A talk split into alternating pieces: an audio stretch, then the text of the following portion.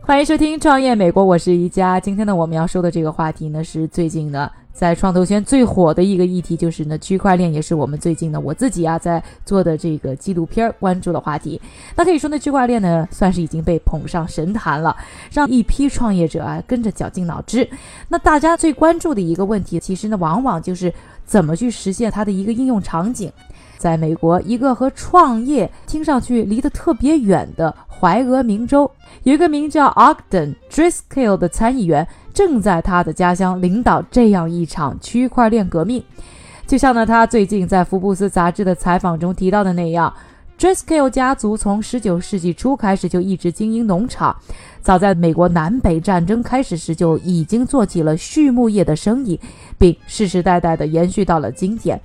二零一五年，他登记了自己祖上传下来的 Camp Store 牧场的五千英亩土地，哎，真是个地主啊！意在创立一个拥有开放空间的农业生态保护基地。而作为州参议员，Driscoll 呢，更是在今年早些时候啊，提出了一系列关于加密资产的区块链推动提案，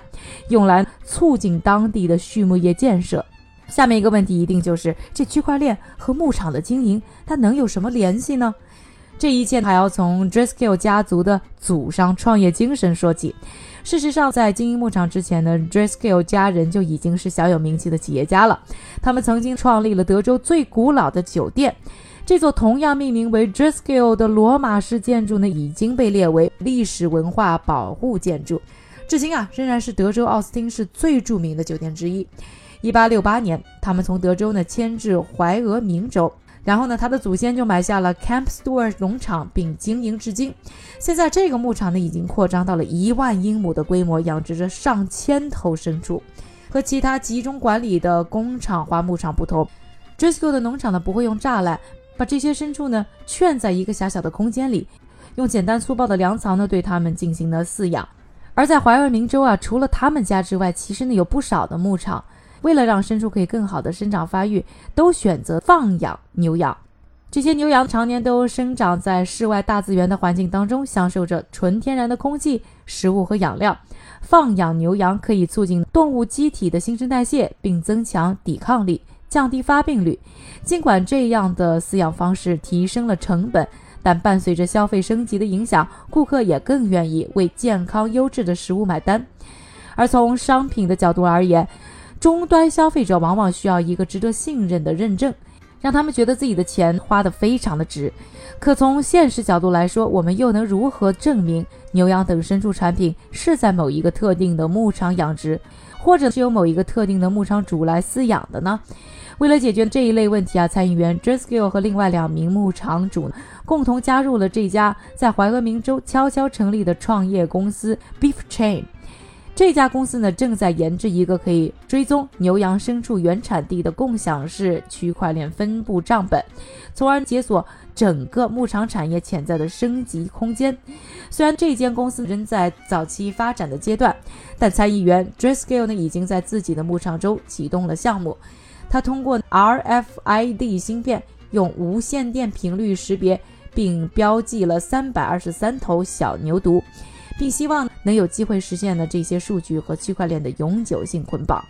紧接着，包括 Person 农场的经营者 Bonita Carson 以及 Beef Chain 的第三个创立成员 Pumpkin Butts 牧场等，也通过这一技术开始标记了他们的小牛幼犊。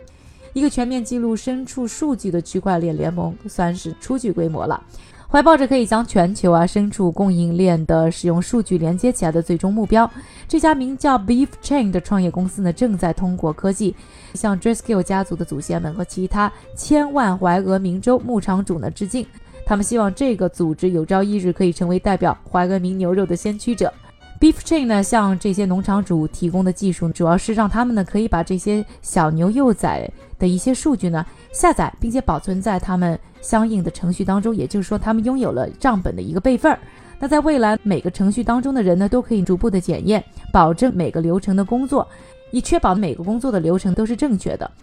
而因为所有的数据都已经被放在区块链上，所以我们可以清楚的了解从小牛犊出生到它未来成长等等相关的所有信息，并且可以信任这些信息的存在。即使它们在成长的过程当中被转移到其他的养殖场，所有的信息呢也会依然完整的保存，直到它们进入屠宰场。所有的这些生产的流程呢都会变成体系化的数据，并且永远留在区块链上。这个项目不仅仅意味着要探索产业的新领域，更重要的一个呢，它有可能会帮助牧场行业解决盈利的难题。以他的经验而言啊，在他的牧场当中呢，养殖一头牛犊的成本呢，大约是九百美元，而这个成本基本上和他最终把这个牛犊卖到市场上获得的这个回报呢，是差不多持平的。所以在这样的状况之下，牧场的盈利呢，可想而知不可能太好。但是根据他的估计，当这些牛犊离开他的牧场之后，其实未来呢还有五百到七百美元的增值空间。这个钱到底谁赚了，他是非常关心的。所以作为牧场主来讲，他非常希望呢有这么一个数据的追踪的技术，可以呢让整个畜牧业供应链上的每个环节变得更加的透明，包括原材料提供者、生产者、零售商、消费者。在这些人之间呢，建立一个更透明的流程机制，可以帮助他们去掉那些不需要的中间商，并且让每一方的获利呢变得更加的公平，从而保护像他这样的牧场主的利益。